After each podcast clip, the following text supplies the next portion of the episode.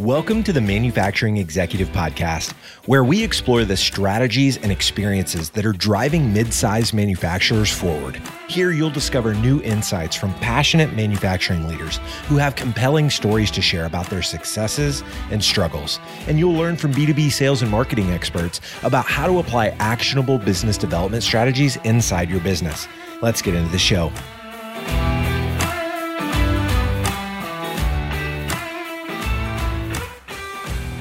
Welcome to another episode of the Manufacturing Executive Podcast. I'm Joe Sullivan, your host and a co founder of the industrial marketing agency Gorilla 76, where we help B2B manufacturers grow through revenue focused marketing programs. What does the word brand mean to you as a manufacturing leader? A logo and a tagline? A color palette and a collection of images or graphics that you use on your website, in your sales decks, and at your trade show booth? Or is brand something more than that? As a B2B manufacturer, why does this matter anyway? My guest today is a seasoned branding professional working inside of the manufacturing sector, and these are the types of questions he'll be answering. Let me introduce him. Paul Kiesche is the president of Aviate Creative, a branding and creative agency with an edge in manufacturing. Paul is also the founder of Manufacturing Marketing Mastermind, volunteers for USA Manufacturing Hour, is an adjunct professor, speaker, and contributing author for a variety of manufacturing publications and podcasts. Paul, welcome to the show. Hey, man. Thanks for having me.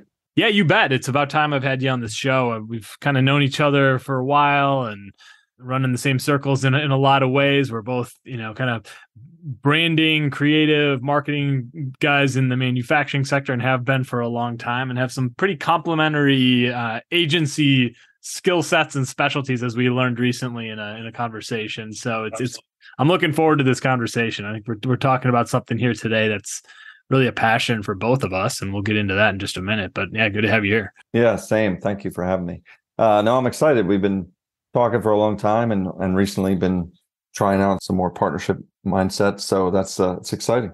Well, Paul, I think what we're going to get into here today is the idea of branding or just brand in general. And I think when people hear those words, brand, branding, their minds go straight to things like logo, tagline, color palette.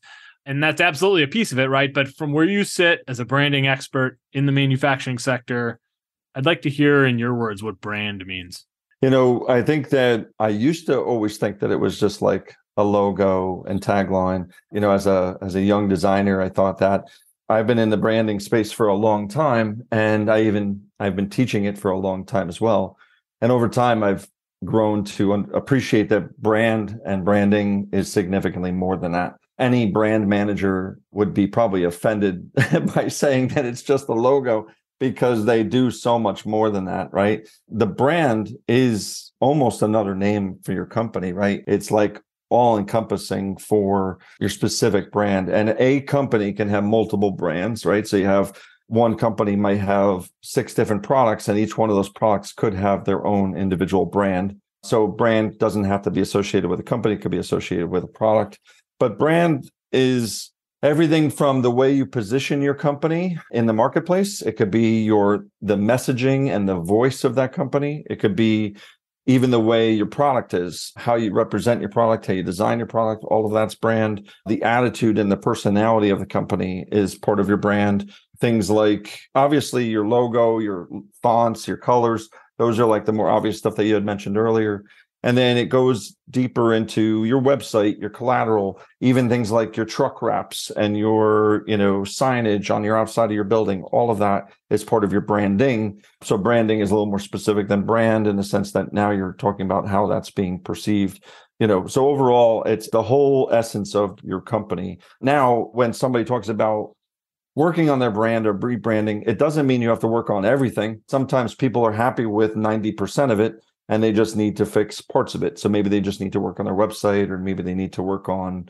from the logo forward, or maybe they need a full rebranding. So they, what we've found sometimes is that companies, especially in manufacturing, they've been around for a long time 30, 40, 100, 200 years, and their company has changed.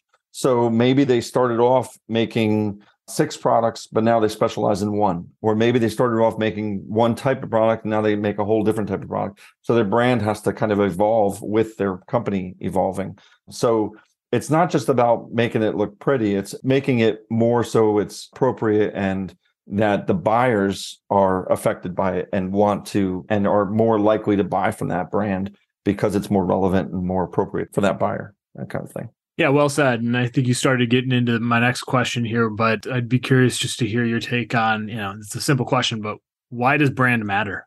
So it matters in a lot of ways, but one of my favorite things to talk about is perception. So branding and brands impact the perception of the company and the perception of your product or the perception of your services, whatever you're selling, right? So perception could mean that you could go from looking like like one of the more common things I see in manufacturing is that companies look outdated. So when you look outdated, someone says, "Oh, they're not relevant anymore. They're old, you know, they're not staying with the times. I'm a new company, I'm a tech company. What do they know about me?" So you're becoming irrelevant. So perception can quickly change you from being irrelevant and outdated to current and up to date. Now, that's a huge difference. And when you're getting outdated, you, it goes so slowly that you don't even realize that you're becoming outdated. And so all of a sudden you rebrand and you're like, oh my God, look at all the business we've been losing for years because we've been outdated. And that perception changes lots of stuff. So you can go from looking like a small company to a big company or vice versa. What's interesting is like everybody most people automatically assume that you want to look bigger, you want to look more expensive, but that's not always the case. Some brands thrive on being the less expensive choice. So, or the, so I'll give you some examples is like, if you're selling a commodity product and you want to be a lower price, you don't necessarily want to look like a luxury high end company. You want to look more affordable. One of my favorite things to talk about is like, if you look at lawyers, lawyers have a big issue with perception because a lot of people have a bad taste in their mouth when they think about lawyers. So one of the things that lawyers do is they sponsor a lot of local teams and a lot of local events because they want to look like the heroes and change the perception of their brand to be more of the local hero kind of thing. So the branding changes a lot of that perception. So you can affect the way somebody thinks about your company, the way they value your company, the way they think about your quality. One of the things is like if you're saying that we sell the best this product, well, your logo and your branding and your packaging, all that stuff has to reflect that same quality. If your brand and your marketing and everything is poor quality, it reflects poorly on your product because all of a sudden someone's like, well, I'm not going to pay however many thousands of dollars for that because it looks like it's junk, you know? So you need to make sure that perception is equal to the quality that you're doing. So you can dive really deep into perception there's you know when we do like a branding workshop we have like a whole page of different types of perception on and saying like where do you want to be perceived? Do you want to be perceived as affordable or luxury? Do you want to be perceived as this or this? And it's there's no wrong answer. It's about what's right for your company. Well, we were recently talking about how you know you and I both come across manufacturing leaders who say things like, well, we're not a sexy business. We just fabricate metal or we build machine tools or we manufacture packaging equipment or whatever it might be, right? What's your argument for why branding is still so important to these types of B2B manufacturers that would consider themselves, you know, in a boring sub industry or a, not the sexiest type of company, right? Well, there's two sides of this that I want to touch on, I think, because the first thing is is that a lot of those companies can be more interesting and exciting and so-called sexy when they think they can't. So I'll give you some examples of that is like for example, I had a a metal company come to me and they were like, we're, you know, all we do is make metal beams all the time. That's all we do. It's it's boring. We just make metal beams. I said, okay, but what do those metal beams make? And they're like, oh, it's really cool. Let me show you. Here's the skyscraper that metal beam made, and here's the tunnel that it made, and here's the you know this awesome new age thing that it made whatever and i'm like and it oh and it was also on you know a space rocket whatever right? And you're like wait a minute. That's not so boring anymore right? Like yes when you look at it from an engineering perspective it's just specs and sizes and density and all that stuff. And then when you look at it from like an end use perspective the buyer's perspective right? What do they care about? That buyer doesn't care about that exact metal beam like an engineer they care about what they're going to use it for. They care about that space rocket. They care about the you know the tunnel or the the building that they're going to build. So you know we've repositioned a lot of companies that claim to be boring as from a different perspective of what they're selling and the end buyer perspective and it changes everything right? We I'll, i might use this example a couple times because I, I like it a lot is uh we helped do a lot of work for a matcha manufacturer matcha is like a green tea powder that's um, becoming very popular.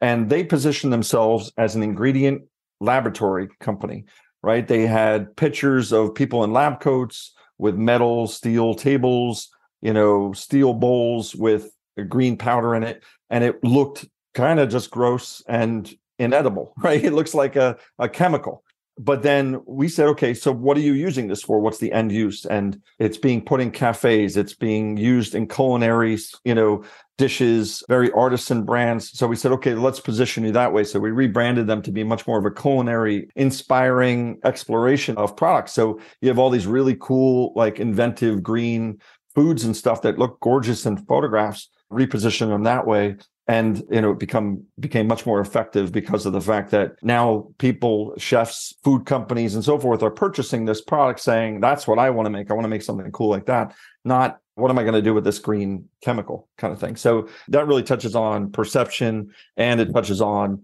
you know not being a sexy company to being a very sexy company of like now you know they're compared to cafes and and culinary artisan brands. I mean, it's like a total 180 on that brand, you know? So I think that that's one big area of that. The other part of it is a lot of these brands become commodity brands, and some of them don't need to be commodity brands, but some of them are anyway, right? And what you need to start thinking about sometimes is what's important to that buyer. So your branding can be focused on maybe they don't care about that metal beam because of the fact that it's a dime a dozen they can get it anywhere. But maybe what they care about is is that fact that you're delivering it on time the fact that you have good customer service the fact that you know it's there when it, you say it's going to be there the fact that it's durable and it's going to last the next 30 years or 100 years or whatever it is.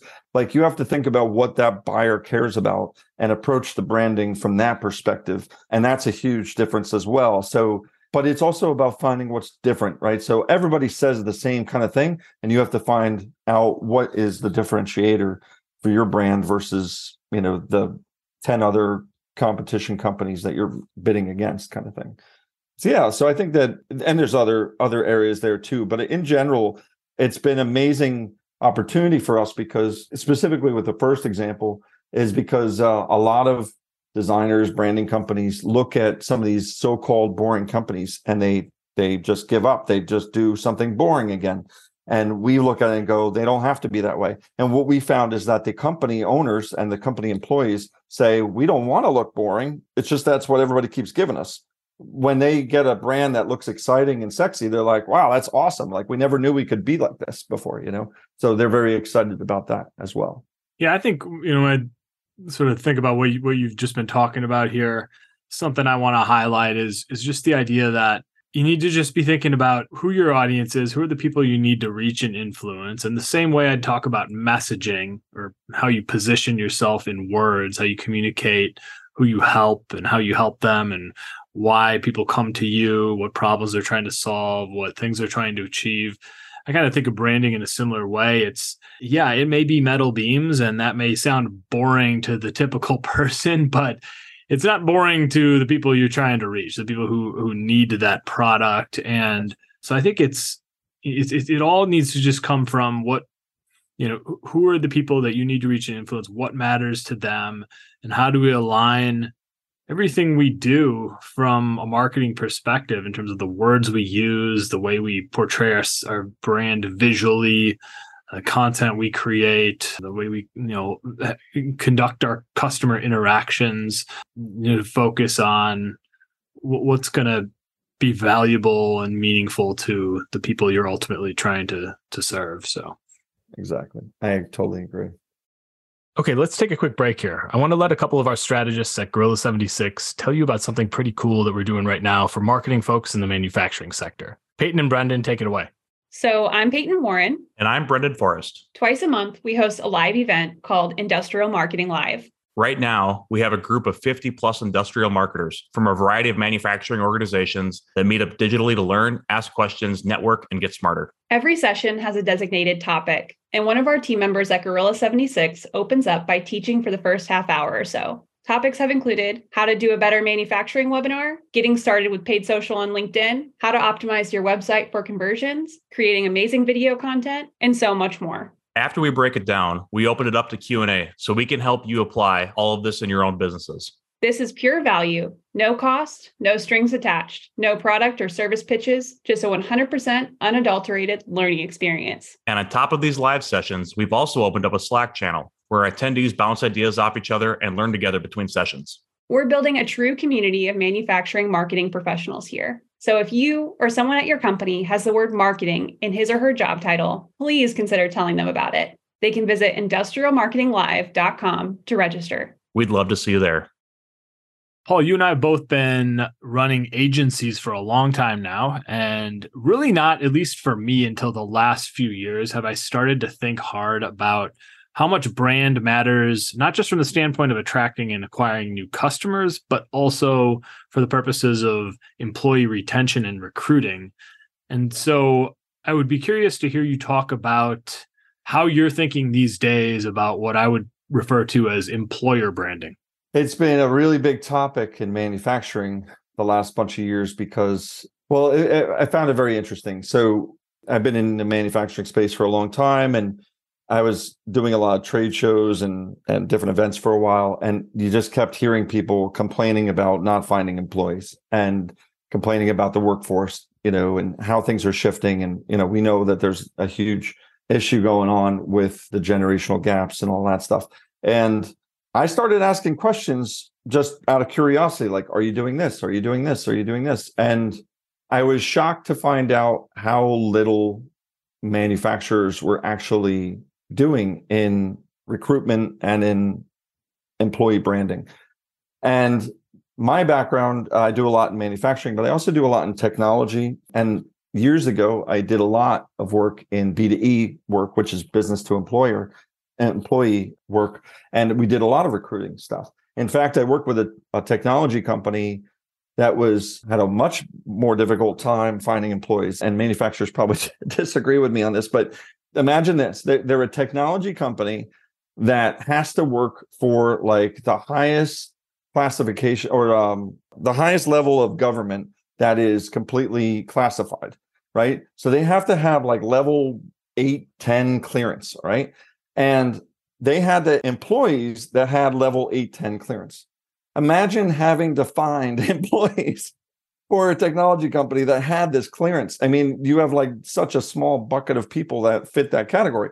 And so this company put all of their attention on recruiting. And we what we did is we did a lot of promotions within that for employees. They did tons of events, they did tons of promotions, they went to job fairs, they recruited against their competition. They they did everything they could to recruit because that, that was their entire thing. They had no problem getting work from the government. They had to get the right employees. So I looked at these manufacturers and I was like, have you done all these things? And they're just like, we never even knew that existed. Like, we've just been doing the most basic stuff. Or they didn't say that, but it was clear that they were doing the most basic stuff, that they thought they were doing everything they could.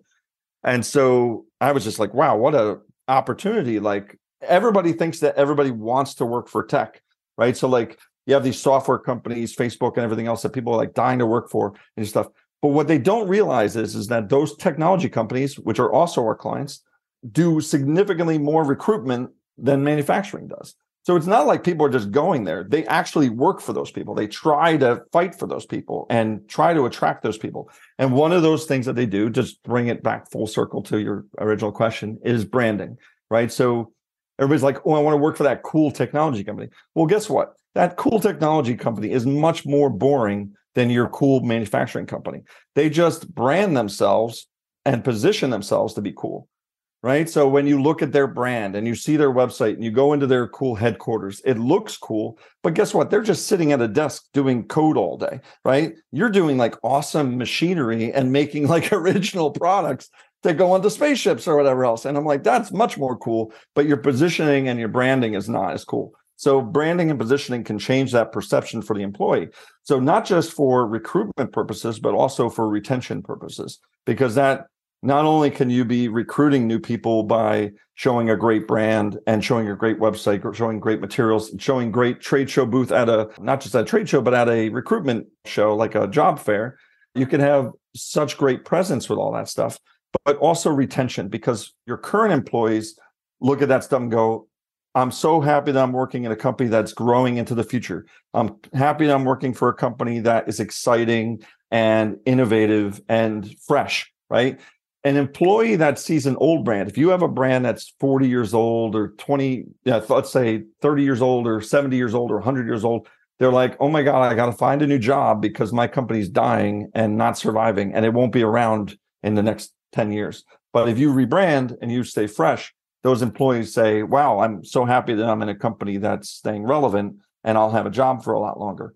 Not only that, but your customers, not just prospects, but your customers say, we're happy to see that our the company that we're you know invested in that we buy from is staying up with the times and is going to be around for the next 20 years. So that's a whole perspective that manufacturers miss that dives into branding. And honestly, like since I've been talking about this, it almost has become more relevant because they're like, some of the manufacturers that we work with, they're like, we don't need more business. We need employees. I'm like, well, but your branding is impacting that probably more than getting the new business. And so it's made a big difference. And the recruitment efforts have been significantly impacted. Uh, we've had a couple of our brands now having opened multiple facilities throughout the country because of the fact that their brand has exploded. So that's been exciting to see. Yeah, you packed a lot of great stuff in there. I mean, I see these parallels between conversations I've had with manufacturing leaders about digitization, bringing technology into the company, embracing industry 4.0 technology, embracing robotics and automation in traditional manufacturing environments. A lot of parallels to the same things that matter from a branding perspective. I mean, here we are in the middle of a time when it's been harder than ever to attract especially the young workforce into manufacturing. Geez i don't know how many conversations i've had in, in 160 episodes of this show about that topic a lot right? And i'm sure you've had the same in your conversations and some of the you know the, the things that you do to facilitate panels and you know conversations with manufacturing leaders. But when somebody goes to your website and they look at the careers page and what they see are two paragraphs of text on a white background. If they have a careers page. Yeah, if they have one at all, right? Do you think they're going to want to come work for you? Because here's the deal I've talked to enough companies, I've walked through enough manufacturing facilities to know what amazing things go on there. I've seen phenomenal cultures at play. And you would never know that by looking at the digital footprint of this company. You have crickets in their social media platforms when they could be telling stories of all the interesting things they're doing the people they're helping and where those those metal beams are going right? And you know you, you maybe your customer may not need to think you're a cool and sexy brand but you know who does is the people you're trying to hire to do the work for you that you can't get done right now because the demand is ex- exceeding your you know ability to fulfill it. And so I, I, think that like this topic is just so important. You know, think about what the brand looks like to the workforce that you need to recruit. Think about what your careers page looks like. Think about the way you're using social media platforms. Like, I don't want to hear another person tell me that Instagram and TikTok and LinkedIn and Facebook are not relevant to them because unless you have the exact workforce you need and and